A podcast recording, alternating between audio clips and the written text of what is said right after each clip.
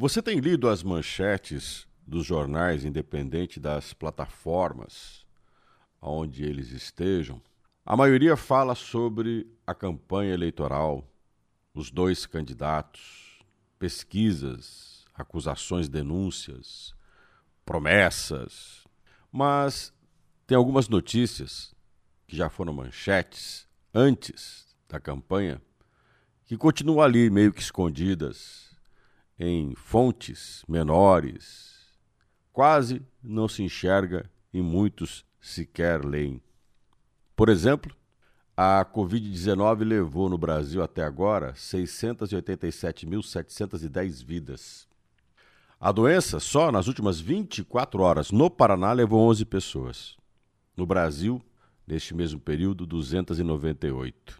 Você sabia que a fome no Brasil, nos últimos dois anos, já atinge mais de 33 milhões de brasileiros.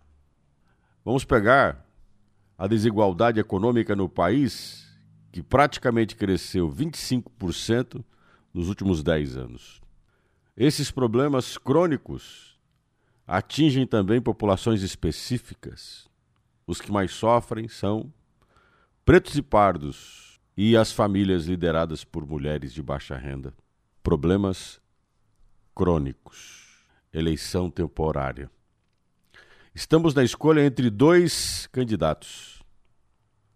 Muitos prometem até ser a solução daquilo que historicamente se consolidou no país pela sua própria formação. Muitos políticos, na eleição passada, se mostraram e sempre se mostram como a resposta para os problemas crônicos. Aí, agora, temos aí duas opções para liderarem o executivo. Tem horas que fico pensando, será que vão resolver o problema?